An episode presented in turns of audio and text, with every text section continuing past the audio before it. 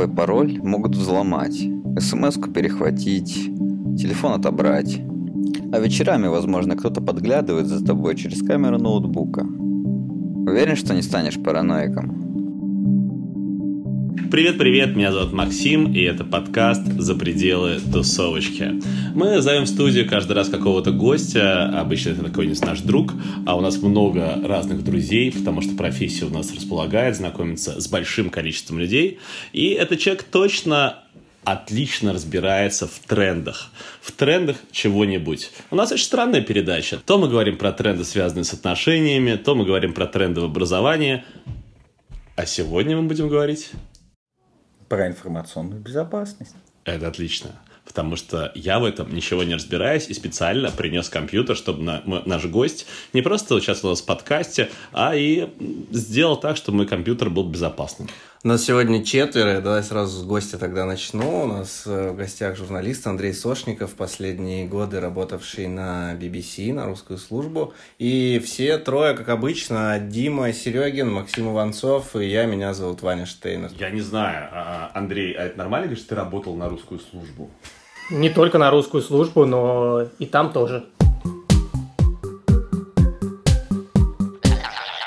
Андрей, у нас в программе мы выбираем 6 э, трендов, которые с нашей точки зрения кажутся трендами. Да? А в данном случае будет про информационную безопасность. И э, просим э, гостей их объяснять, да? что это и как, давать какие-то лайфхаки слушателям.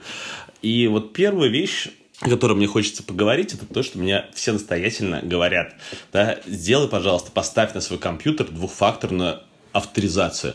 Это, говорят, тебе необходимо в целях безопасности. Андрей, это мне необходимо? Это же называется аутентификация. Двухфакторная аутентификация. А, слава богу, что в этом мире есть люди, которые разбираются в технике, и они всегда рядом со мной. Есть еще третье слово синоним верификация. Можете использовать любое, они все научные и вполне подходят по контексту. Да, нужно ставить двухфакторку, но нужно ставить ее умно. Я бы советовал в первую очередь отказаться от э, двухфакторки через СМС, если вы живете в России. Но давайте сначала разберемся, что это такое. Нам, чтобы войти в учетную запись любой соцсети, почты, сервиса, которым мы пользуемся, нужно ввести пароль. Если мы вводим правильный пароль, нас пускают. Если мы ошибаемся, нас не пускают. Двухфакторка – это когда помимо пароля вам предлагают ввести еще что-то. Например, какой-то код – или еще один дополнительный пароль, или ответить на какой-то вопрос, или что-то отгадать, э, что только вы знаете, и тому подобное – вот когда какой-то сторонний сервис вам предлагает э, такую функцию, это называется двухфакторка. Все зависит не только от того, помните ли вы пароль, но еще от чего-то. Например, от э, стороннего приложения. Э, первый вопрос, Андрей, еще только мы углубимся в двухфакторную авторизацию. Я понимаю, кого тебе бояться, ведь ты работаешь на разные службы.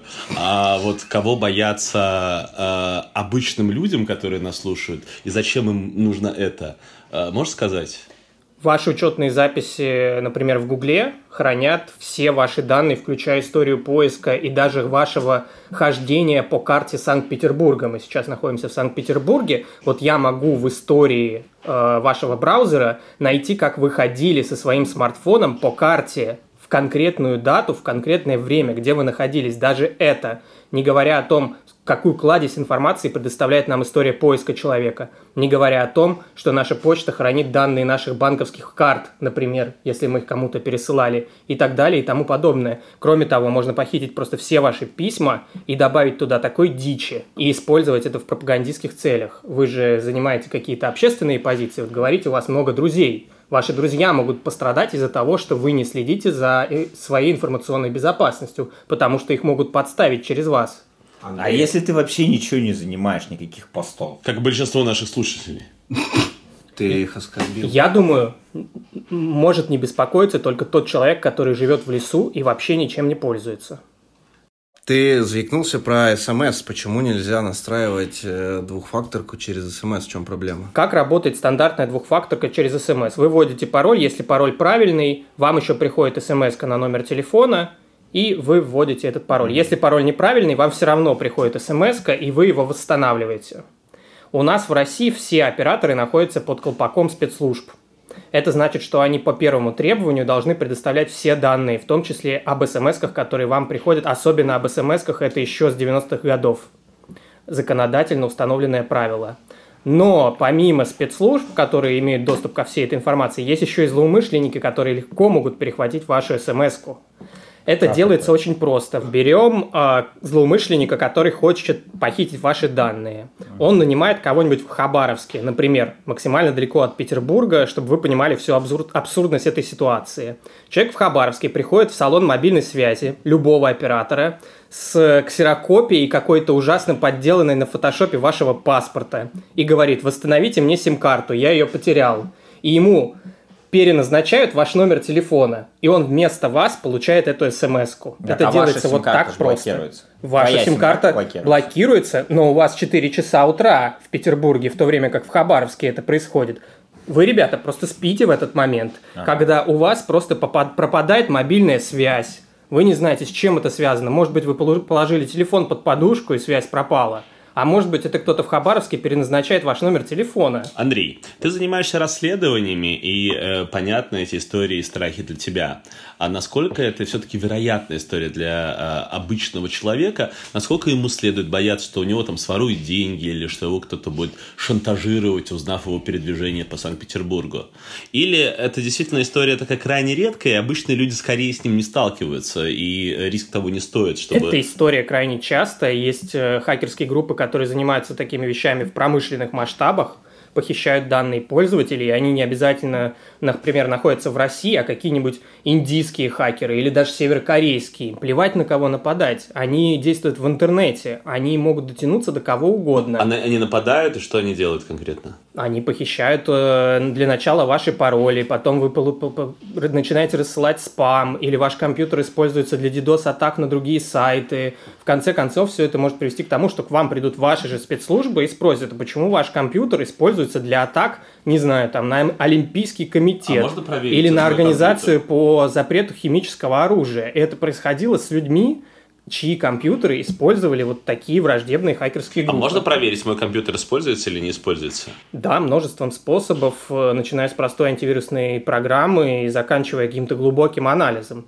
Но я еще и третий способ э, не рассказал, почему нужна двухфакторка. Окей, допустим, э, никто в Хабаровске никуда не приходит, к вам просто приходит в подъезд и перехватывает эту смс -ку. Даже если вы следите за тем, чтобы э, э, вашу сим-карту не переназначали и написали специальное заявление в МТС, Мегафон, Теле2, другим любым операторам, что никогда без моего личного присутствия ничего не переназначать, все равно может прийти человек к вам в подъезд со специальным оборудованием, просто перехватить эту смс точно так же похитить ваши данные. И если бы это не происходило реально, ежемесячно в России с разными людьми и в бизнесе, с журналистами, и с НКОшниками, я бы об этом так не говорил. Но это происходит. И это может произойти с каждым. Андрей, э, окей, мы поняли, что смс плохой способ. А какой тогда оптимальный? Чтобы это не было каждый раз головоломкой, чтобы ты не тратил по 10 минут, чтобы войти в свой аккаунт, и при этом достаточно быстро, удобно. Какой тогда лучше всего способ? Я советую использовать э, Google Аутентификатор. Это программка, которая стоит у вас на смартфоне и просто вам назначает пароль каждые 10-15 секунд. Дополнительный пароль, который вы вводите после своего основного пароля. Это уже доводится до автоматизма, вы просто держите под рукой смартфон и легко входите в любой аккаунт, даже не замечая, что вам еще нужно где-то там копаться, искать эти пароли, они там очень быстро представлены, вам просто нужно в течение 15 секунд ввести, допустим, шестизначный код. Если, если я 10 секунд не пользуюсь телефоном, надо заново вводить? Если ты не успел ввести этот пароль, он тебе дает другой пароль, и ты его вводишь. Ну, то есть, э, правильно понимаю, что вот пауза 10-15 секунд, и вот если я 10 секунд не смотрю в телефон, то ввожу заново. Если ты ошибся или не успел в течение 15 секунд ввести шестизначный код, просто вводишь другой код. Не, я не Максим Бродро... Нет, я думаю, ты не прав. Ну, в смысле, если ты вышел из приложения, там, не знаю, ВКонтакте, и тебе надо зайти обратно, то да, ты вводишь его. Если ты не выходил из этого приложения, а просто свернул его на 5 секунд и развернул обратно, то тебе не надо ничего вводить. На самом деле наш браузер, он тоже умный, он может помнить наш пароль, и нам не нужно каждый раз его загружая вводить э, всю эту мутатень. Но если вы заходите на новом устройстве, конечно, лучше всего ввести эти два пароля. Это дает практически гарантирует безопасность вот от таких основных, э, скажем так, э, методов хакерских. То есть, кроме, кроме двухфакторной авторизации, ты еще чем-то советуешь пользоваться? Или, в принципе, обычному человеку это достаточно, и других средств для а, того, чтобы обезопасить свое устройство от хакерских атак, не нужно? Я советую использовать э, хороший пароль на айфоне. Лучше всего шестизначный, если у вас старая модель, и у вас не по отпечатку пальцев и не Face ID, о котором мы, возможно, еще поговорим, не четырехзначный пароль, как предлагают разные айфоны ранних версий, а именно шестизначный. Почему? Вы в аэропорту, у вас просят телефон, вы обязаны его разблокировать или вы его разблокируете, потому что а, вы хотите сесть на самолет. Но если у вас там какая-то важная конфиденциальная информация, вы не хотите его разблокировать, допустим. И тогда ваш iPhone просто подключает к одному проводку э, так называемых волшебных кубов. Magic Cube называется это устройство, закупается нашими следственными органами в Китае. Это один USB-порт, к которому подключается iPhone, и через 20 минут у них все ваши данные. А шестизначный через сколько? А шестизначный может затянуться на недели, или просто ваш iPhone сломается, или этот Magic Cube сломается. Утрирую, но примерно так. Шестизначный максимально повышает э, безопасность. Так что двухфакторка, хороший пароль на ваш смартфон и, конечно, не реагировать на всякие странные смс. Э, Вам пришла посылка, перейдите по ссылке. Если вы не заказывали никакую посылку, не надо переходить по ссылке. Ну, очень просто. Выиграли миллион, да, обычно приходит. А вот ты просто это рассказываешь, ты сам всем этим пользуешься или просто считаешь, что так нужно, но сам не запариваешься? Я, конечно, пользуюсь большинством этих методов, да. И, Андрей, смотри, ты говорил про двухфакторку, что вот она там спасет, вот она поможет. Но она же поможет только, если ты выходишь из приложения. Она поможет, если я захочу взломать твой аккаунт. Она мне, она мне максимально затруднит эту задачу. Мне придется получать физический доступ к твоему смартфону, чтобы воспользоваться твоим приложением Google Аутентификатор. Не, просто у тебя сотрудник полиции, он может просто взять твой iPhone, и ему не надо ничего будет вводить, у тебя открыты все приложения. А если он заблокирован, что он будет делать? Ну, это уже сложнее. Он может использовать ректально-термальный способ, так называемый. Это терморектальный криптоанализатор. Устройство просто как мир. Вот этот кончик, значит, в розетку, а вот этот тебе в задницу. Это на сегодняшний день э, довольно распространенный, к сожалению, и наиболее эффективный способ получения твоих данных. Но в данном случае я не могу... э, сказать, что это Не буду. Э, Но я не могу давать советы. Если вы столкнулись с такой ситуацией, пожалуйста, зовите ваш подкаст правозащитников, и они вам дадут ценные советы, как с этим бороться. Ну, то есть самое простое это всегда вот а, шестизначный вот этот пароль Да, на и держать, или любом да, и просто держать свое устройство заблокированным. Если у тебя просят разблокировать его, ты забыл пароль, неожиданно сегодня утром встал, как раз несешь по- телефон куда-нибудь в починку, потому что не можешь вспомнить пароль. Все.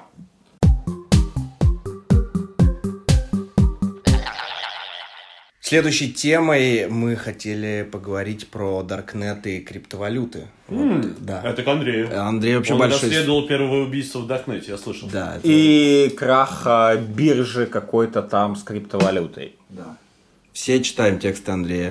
Крах биржи расследовал мой коллега Андрей Захаров. Э, Я расследовал первое убийство, заказанное через Darknet, и другие мои коллеги тоже написали много текстов про Darknet. Э, Могу посоветовать исследование проекта «Вся эта дурь», например, чуть не заблокированное Роскомнадзором, или исследование журналиста Андрея Каганских на ноже, тоже посвященное Даркнету. Так что я не эта единственный. дурь, да, вся эта дурь, это что такое? Это исследование про рынок, рынок э, э, подпольных маркетплейсов, скажем так, э, в русско- русскоязычном сегменте Даркнета. А что вообще такое Darknet? Darknet — это Чем его отличие от обычного? есть два определения, сугубо техническое и обобщенное для чайников. Э, Техническое – это все сайты, которые находятся в зоне Onion, доступ к которым ты можешь э, получить через э, браузер Tor или другой похожий браузер. В основном Tor, конечно. Это то, куда ты не можешь зайти через обычный свой браузер. А ты вынужден через сложную систему шифрования к ним подключаться через этот самый Tor. безопасно заходить? Сейчас расскажу в широком смысле. Darknet — это совокупность всяких криминальных форумов, подпольных площадок и всякой, всякой дичи, которую ты там э, находишь, э, типа форумов каннибалов э, или там мой любимый пример э, – видео, где в течение недели якобы пытали игиловца, кормя его беконом, например. Э, лично наблюдал за такими сценами. То есть это что-то на стыке цифрового искусства, активизма и пыток, например. Это Darknet. Окей. Хорошо, безоп... твой вопрос был, безопасно ли им пользоваться. Да, ни в одной стране практически это не запрещено. Нет, а безопасно ли использоваться не с точки зрения закона, а, а ведь ты расследовал убийство в Докнете. Вот также можно вычислить а, то, что я делаю, например, а, на а, сайтах с расширением Onion. Куда я хожу, какие странички смотрю, какие действия там совершаю. Если очень сильно постараться, если очень повезет, то можно, но игра не стоит свеч, потому что, скорее всего, ты там не делаешь чего-то такого, о чем э, власти не догадываются приблизительно. То есть, скорее всего, ты ходишь э, через Tor на Facebook, это самый распространенный сайт, точка достижения, да, когда люди используют Tor. Э, это неудивительно, да, люди хотят анонимно подключиться к Фейсбуку, например, или ты э, там что-то покупаешь э, нелегально, или ты скачиваешь там фильмы, скорее всего, одно из трех. Для того, чтобы вычислить тебя, нужно использовать очень большую инфраструктуру, очень сложную, всяких враждебных э, узлов и атак man in the middle, чтобы похитить там твои данные, и то это дает э, очень низкую вероятность успеха. Есть э, к Андрею такой немножко узкоспециальный вопрос. А, наверное, ты помнишь эту историю, когда человека, у которого из России, по-моему, школьного учителя, у которого был установлен браузер Tor, а, в итоге обвинили в распространении какой-то э, информации, ему грозил срок за это, а он был просто одним звеном в большой цепочке IP-адресов. Uh, вот это ли uh, безопасно? То есть, если вдруг в какой-то момент у тебя просто есть Тор, и вдруг тебе скажут, что ты что-то такое распространял, поскольку, поскольку твой IP-адрес засветился где-то. Это история московского математика Дмитрия Богатого. У него было 12 компьютеров, и на одном из них был установлен Tor э, в качестве выходного узла. А анонимность пользователей э, достигается путем распространения их э, сигнала через сеть узлов, расположенных в разных точках земного шара. То есть, допустим, во время коронавируса мы не можем прямо улететь куда-то, мы летим через Беларусь. Вот точно так же действует э, Darknet. Э, мы не можем зайти на Facebook, э, потому что он заблокирован. Например, мы в Китае, он заблокирован, но мы берем через Индию, заходим, например. И э, узлов, через которые проходит этот сигнал, три. Входной знает, кто ты и откуда заходишь. промежуточный не знает ничего про тебя, потому что он ничего не видит. А выходной не знает, кто ты, но видит, куда ты заходишь. Так вот, Дмитрий Богатов, московский математик, полностью оправданный, установил у себя дома выходной узел. Это значит, что его оператор интернета знал, куда люди заходят через этот узел. И все, что они делали там нелегальное – с точки зрения спецслужб и оператора приписывалось Дмитрию Богатову. То есть, например, какой-нибудь мексиканский чувак решил э, скачать нелегально книжку, случайным образом его сигнал распределяется через выходной узел Дмитрия Богатова, никто не знает, что это мексиканец на самом деле, все думают, что это Богатов там фигачит, э, скачивает нелегально книжки. И в какой-то момент на форуме системных администраторов появляется призыв к революции, реально такой кровавый манифест – и наши спецслужбы уверены, что это Дмитрий Богатов сам написал. При этом в момент появления поста его фиксирует камера в местном продуктовом магазине, как он покупает там хлеб. Соответственно, он не находился у компьютера в этот момент судьям вдалбливают в голову принципы работы Тора, они даже не хотят в этом разбираться и просто с улыбкой на это реагируют. А, Дмитрию Богатову помогают, помогают, помогают адвокаты. В конечном счете его оправдывают, потому что это абсурдное обвинение. Он просто предоставил свою инфраструктуру любым пользователям интернета для того, чтобы они могли достичь своих целей. Если вы хотите поддерживать инфраструктуру Tor, то лучше всего устанавливать в России входной узел или промежуточный узел. К владельцам выходных узлов приходят спецслужбы не только российские, но и других стран. В США может это произойти, где угодно. Про крипту коротко. Если ты не собираешься покупать ничего запрещенного и не собираешься заказывать убийства и все то, что нелегально, зачем тебе криптовалюта? Ну, имеет ли какой-то смысл покупать криптовалюту, если ты не хочешь заниматься нелегальным бизнесом? Хороший вопрос. Некоторые э, считают, что это хорошая инвестиция. Вот, да. Типа А, ждать просто пока она подорожает, Например, потом да. обратно. Для других это способ реально расплачиваться за какие-то легальные товары и услуги простым способом. Например, вы использ- используете какой-нибудь там бот в Телеграме, э, который там энциклопедия или что-нибудь такое с потолка снимает, да? Никто не принимает почти, кроме вот этих сайтов, которые там наркотики продают. Где еще биткоин это Да, требуется? в магазин не придешь в пятерочку, не, не, не, не Спешите с «Щас, меня, да, вот а, чат-бот, вот снимите. В да, Москве можно купить кофе за биткоин. Я не знаю, как в Петербурге, в Москве можно. За один. Я продал. Так дорого в Москве стало жить. Да. Кроме того, биткоин э, у нас никак пока налога не облагается.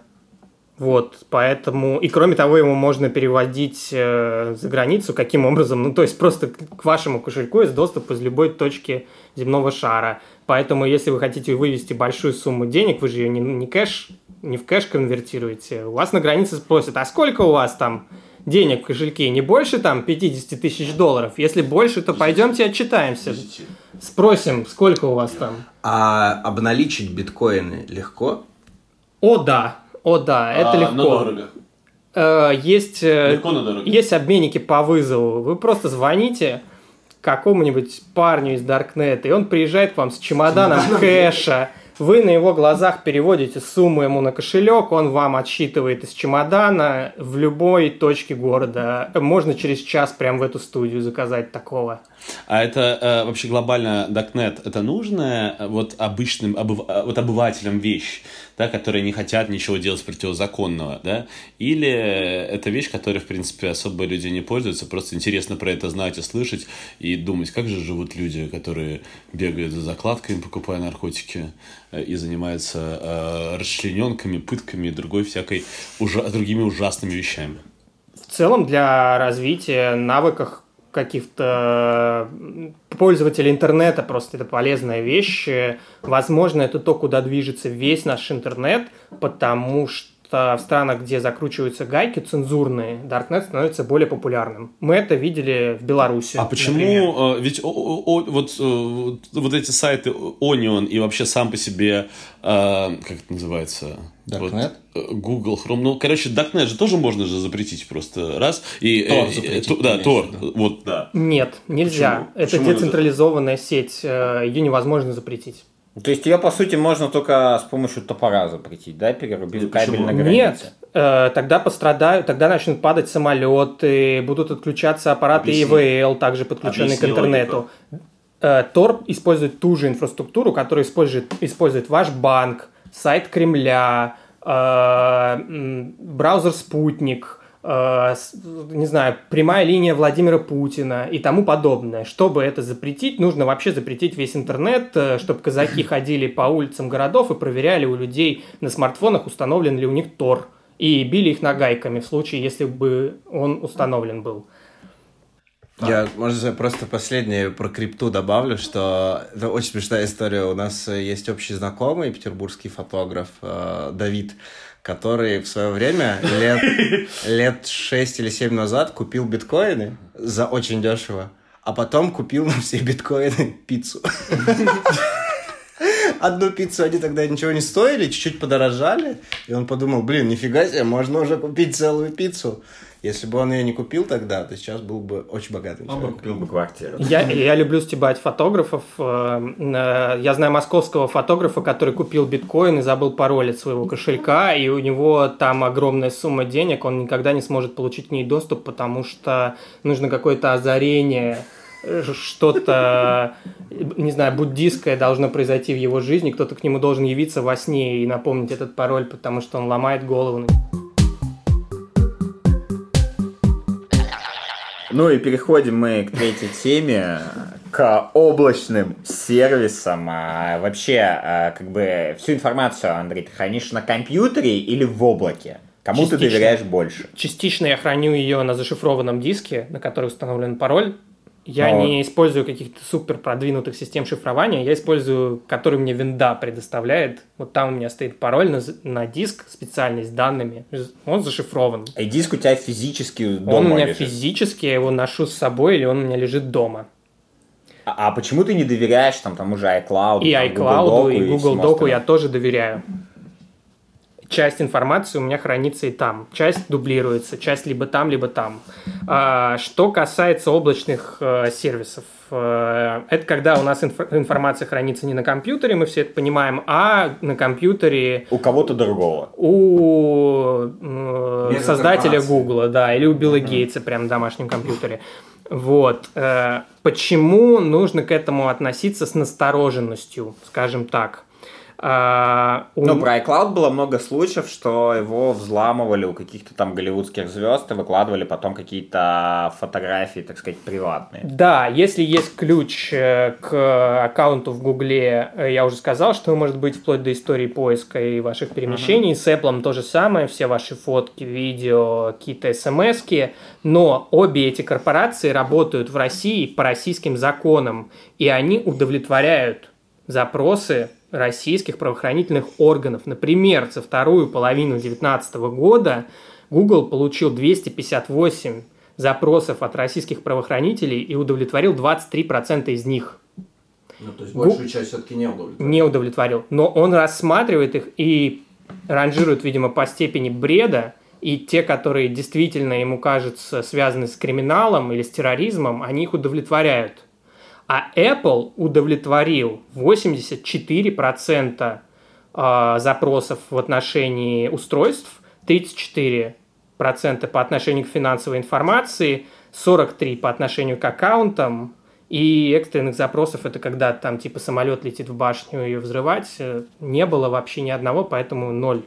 Там, то есть 84% запросов российских спецслужб относительно девайсов, то есть, скорее всего, айфонов и планшетов, было удовлетворено. То есть Apple реально сотрудничает с российскими правоохранительными органами, большую часть их запросов удовлетворяет. То есть это как получается? Apple им удаленно предоставляет как бы, Они доступ пишут к паролям, письмо. или просто они физически получили, забрали у кого-то iPhone, написали в Apple, и Apple им его Либо разлочил? так, либо так. Они пишут письмо в Apple прям в Калифорнию, там какой-нибудь э, прокурор или просто районный участковый пишет письмо в Apple, в Apple его рассматривают и такие, ну давайте отправим ему реально пароль этого чувака. И отправляют.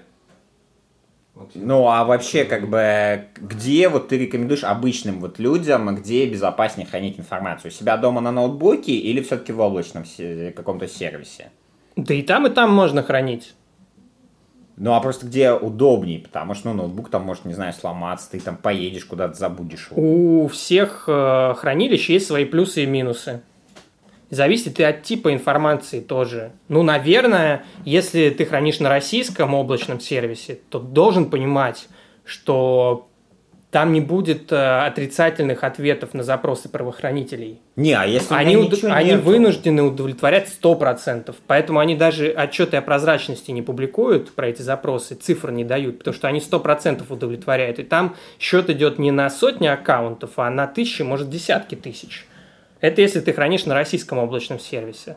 А если не на российском? Ну вот, тогда зависит от того, повезет тебе или нет, посчитают ли в Apple, что ты занимаешься криминалом или нет, э, дойдет ли у участкового, эм, что может дойти, чтобы написать туда письмо, найдет ли он время в своем суровом рабочем графике написать письмо в Калифорнию или не найдет и так далее. Тут ты, кстати, говорил про шифрование. У меня коллега одно время увлекался шифрованием. А в итоге это все привело к тому, что он зашифровал свой комп, не смог расшифровать, и у него дипломная работа пропала. Три тренда мы говорили подробно, а про три просто таким экспрессом Андрей, да, буквально там минутку, там полторы размышления на каждого, на каждый из вот этих вот трендов. А, вот скажи, я смеюсь над многими моими коллегами, которые, э, знаешь, это камеры заклеивают все время. Правильно приходят- делают. Они правильно делают? Они правильно делают, безусловно. А камеры Очень на ноутбуках выглядит, нужно заклеивать. Зачем? А, простой пример. Вот а, есть в России такой научно-исследовательский институт «Квант». Он раньше создавал суперкомпьютеры, а сейчас э, его связывают э, с хакерской группировкой Cozy Bear, которая взламывала Демпартию США и связана там по уши с российскими спецслужбами. Так вот, как мы знаем из Wikileaks, В 2010-е годы Квант закупила у одной итальянской компании Hacking Team программу, которая может делать фотки и записывать звук на твоем ноутбуке без твоего ведома.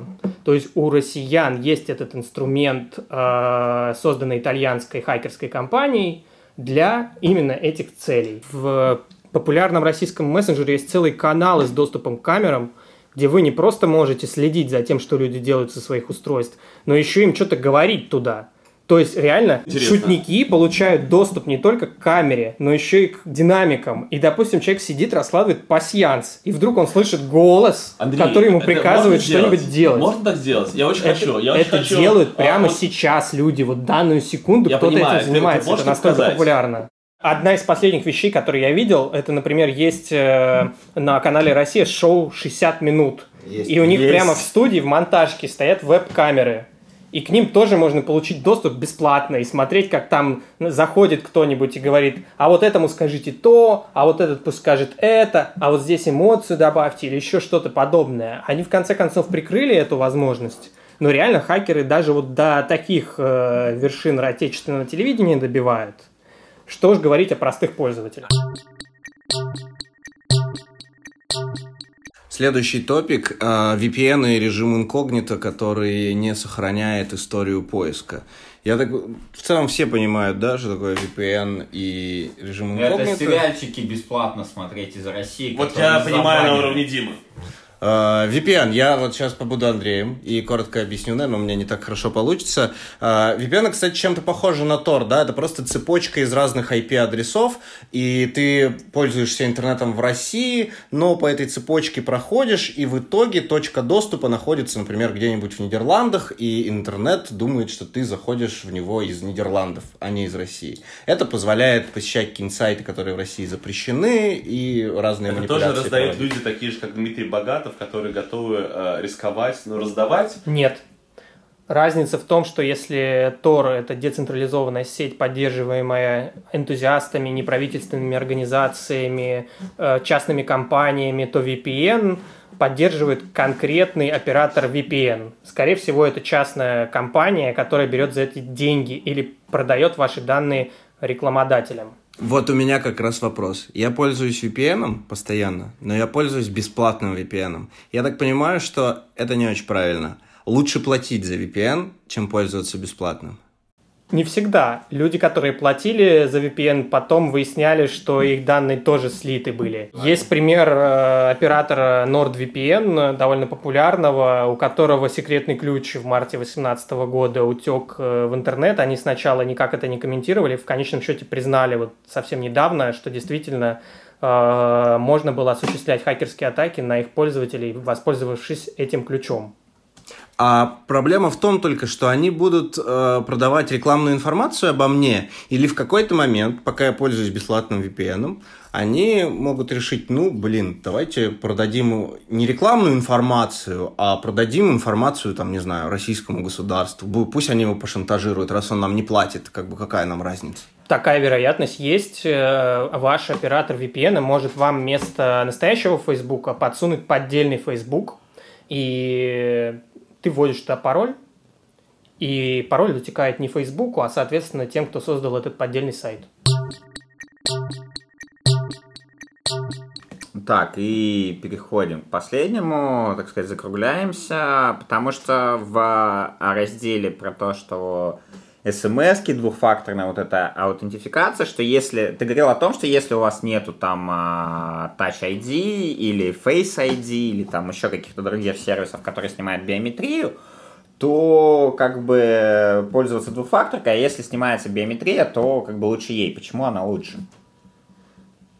Потому что, э, скажем, вариативность больше. Если ди- шестизначный пароль, то есть лимитированное количество э, вариантов этого пароля. Мгм. А когда у человека лицо, то там бесконечное множество А всяких оттенков, э, чего-то, каких-то примечательных черт, которые могут составлять этот условный пароль. А нельзя вот там фотокарточку подогнать или еще что-то, я не знаю, там снимок сделать, слепок сделать. Теоретически, да. Вот есть э, журна- журнал э, Wired, они напечатали на 3D принтере маски с- собственных корреспондентов, попытались с помощью этих масок взломать э, iPhone, и не получилось. Но вьет- вьетнамская охранная фирма BCAF а, пошла по-другому. Они не только напечатали на 3D принтере сами лица, они просто еще распечатали на обычном принтере фотки и приклеили их поверх этих 3D, 3D масок, как бы. И еще там как-то пенопласт, по-моему, был задействован. Короче говоря, им удалось а, обойти защиту, но я думаю, что здесь это произошло, потому что они азиаты. То есть в журнале Wired там у всех, ну, Ну, более сложная структура, Ну, что у тебя разный разрез глаз, разный там нос и все остальное, а у, у стран... А у них одинаково. А не, у жителей Азии у них просто на самом деле очень много общего. вот, короче говоря, внешне. э, человек, чью маску они распечатали, он выглядел, скажем так, более дженерик, да, то есть он был, был боль- у него такая была очень усредненная внешность. И поэтому, распечатав его лицо и наклеив просто криво как-то на суперклей сверху его глаза вот так вот криво, им удалось распечатать. Очень смешно. Есть видео в интернете, Не, ну вот посвященное. Во- Возьмем, допустим, три вещи. Отпечаток пальцев, собственно, Отпечаток лицо или сетчатка Давай глаза. начнем с Что отпечатка безопаснее? пальцев. А, о- теоретически это безопаснее, потому что невозможно распечатать отпечаток, но с другой стороны можно взять э, отпечаток с трупа, и, скорее всего, он не сработает.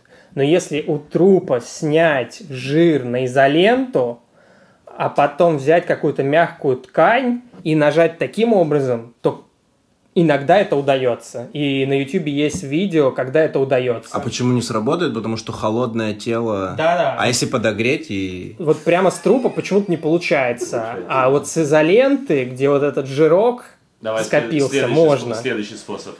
Самое надежное. Давай самое хорошее. Что самая надежная э, защита? Лицо, сетчатка. Но мы э, сейчас палец. говорим Зачем будущее? об очень дальней перспективе. Я не знаю. Пока все не очень. Я не знаю. Мне кажется, что Face ID это достаточный уровень защиты. Э, Хороший пароль шестизначный тоже. Хороший уровень защиты.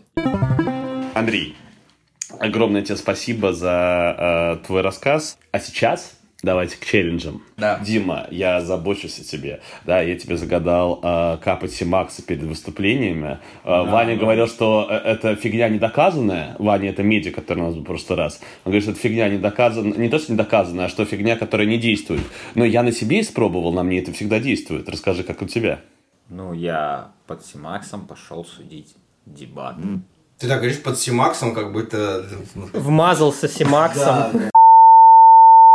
Ситуация была следующая. Дебаты начинались в 10.30 утра, поэтому вставать пришлось в 8, а лег я около 4. За это время выспаться было невозможно, спать дико хотелось. И я подумал, что вот этот вот Макси... э, Симакс, который предложил Максим, он поможет мне как-то взбодриться гораздо лучше, чем кофе. Вот. Но кофе я тоже в это утро выпил, и в итоге на дебаты я приехал э, не сказать, чтобы сильно бодрый по сравнению с обычным э, кофе, который я пью, когда куда-то рано утром еду. Поэтому какого-то особого такого прям эффекта бодрости или там, не знаю, концентрации от э, трех капель Симакса, а я покупал именно вот эти капли, которые закапываются в нос, я не заметил и думаю, если в таком состоянии на меня это не подействовало, то и в более бодром а, вряд ли бы оно на меня подействовало. Хотя, ко- конечно, кому-то оно, возможно, помогает. Но я не в их числе. Я целую неделю пил пуэр, и для меня это было как бы не особо новым, не особо новой практикой, потому что я и так очень часто пью пуэр, приходится вставать рано на работу, особенно когда эфиры. А, никаких особо новых ощущений я не испытал. Это действительно бодрит. Вот, еще очень часто писать хочется, если честно. А для радиоведущего это проблема. Вот у меня, кстати, та же самая проблема. Ты мне, по-моему, загадал пить эти поливитамины э, супрадин. И ты писаться стал? Нет, я не писаться стал. Мое здоровье за последнюю неделю стало гораздо лучше. Связано оно с тем, а, что а, я вел здоровый образ жизни, играл в футбол, ходил на моделирующий массаж, или связано с поливитаминами, я не знаю. А, вообще с этими поливитаминами всегда фигня. Вообще не замечаю, какая в них разница есть. Короче, задание было неинтересным. Не понял разницу. Но поливитамины остались, купил коробочку, буду пить дальше. Вот, пуэр-тема. Пуэр-тема можно пить, э, хорошо Земля, помогает. Да, воняет тряпкой, носками и трупами, но это что поделать. Давайте, э, кто кому загадает э, какой челлендж? Слушайте, у меня легкий вообще просто. У вас же этот а, Touch ID у обоих на телефонах?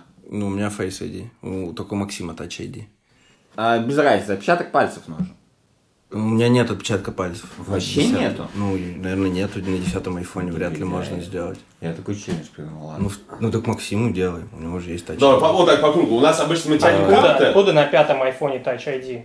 А что такое точно? Ну, это же Какой вот отпечаток это. пальцев? А, отпечаток есть, конечно, всегда было. Отпечаток. Ну так вот, в общем, на недельку на мизинец. А. В общем, на мизинец, лев- а, ты левша, на мизинец, соответственно. Дима, а- огромное правая спасибо руки. тебе за это задание. Я наконец разберусь, как менять этот, э, вот эту вот вещь. Или Егор, который занимается монтажом, или Андрей Сошников, как, или ты мне это покажете. Большое спасибо. Ваня, у меня тебе Давай. простое э, задание. Смотри, Э, выбери меня или Диму. Выбираю тебя. Ваня, э, смотри. Хорошо, рисковое задание. А, твоя задача Отказываешься? про меня а, разузнать и сказать это в следующий раз в эфире, какие-то вещи, которые мне, а, возможно, не хотелось бы про себя говорить, с помощью... Я могу сейчас начать. Нет, с помощью, с помощью, с помощью а, каких-то программ, а, технических устройств, влезания в мой компьютер и прочих других вещей. Ну, сейчас Я разрешаю. Сейчас ты отвернешься, я без всякого хакинга просто сворую у тебя компьютер. А, Дима, у меня для тебя тоже легкое задание достаточно. Я хочу, э, я не знаю, как у тебя на телефоне, наверное, у тебя тоже есть галочка «Включить VPN». Я хочу, чтобы ты всю неделю ходил с включенным VPN и пользовался интернетом через VPN, а потом рассказал о своих впечатлениях, потому что это не очень удобно, я сразу скажу. Если... Это будет очень медленно. Да, да, да, да, да, да. Но зато безопасно, капец. Я в понедельник обязательно протестирую, как это на метрополитеновском интернете, насколько он будет медленный. С вами были Андрей, Дима, Ваня и... Максим. И Максим. Пока-пока. А Подписывайтесь, оставляйте отзывы. И ставьте нам звездочки в iTunes.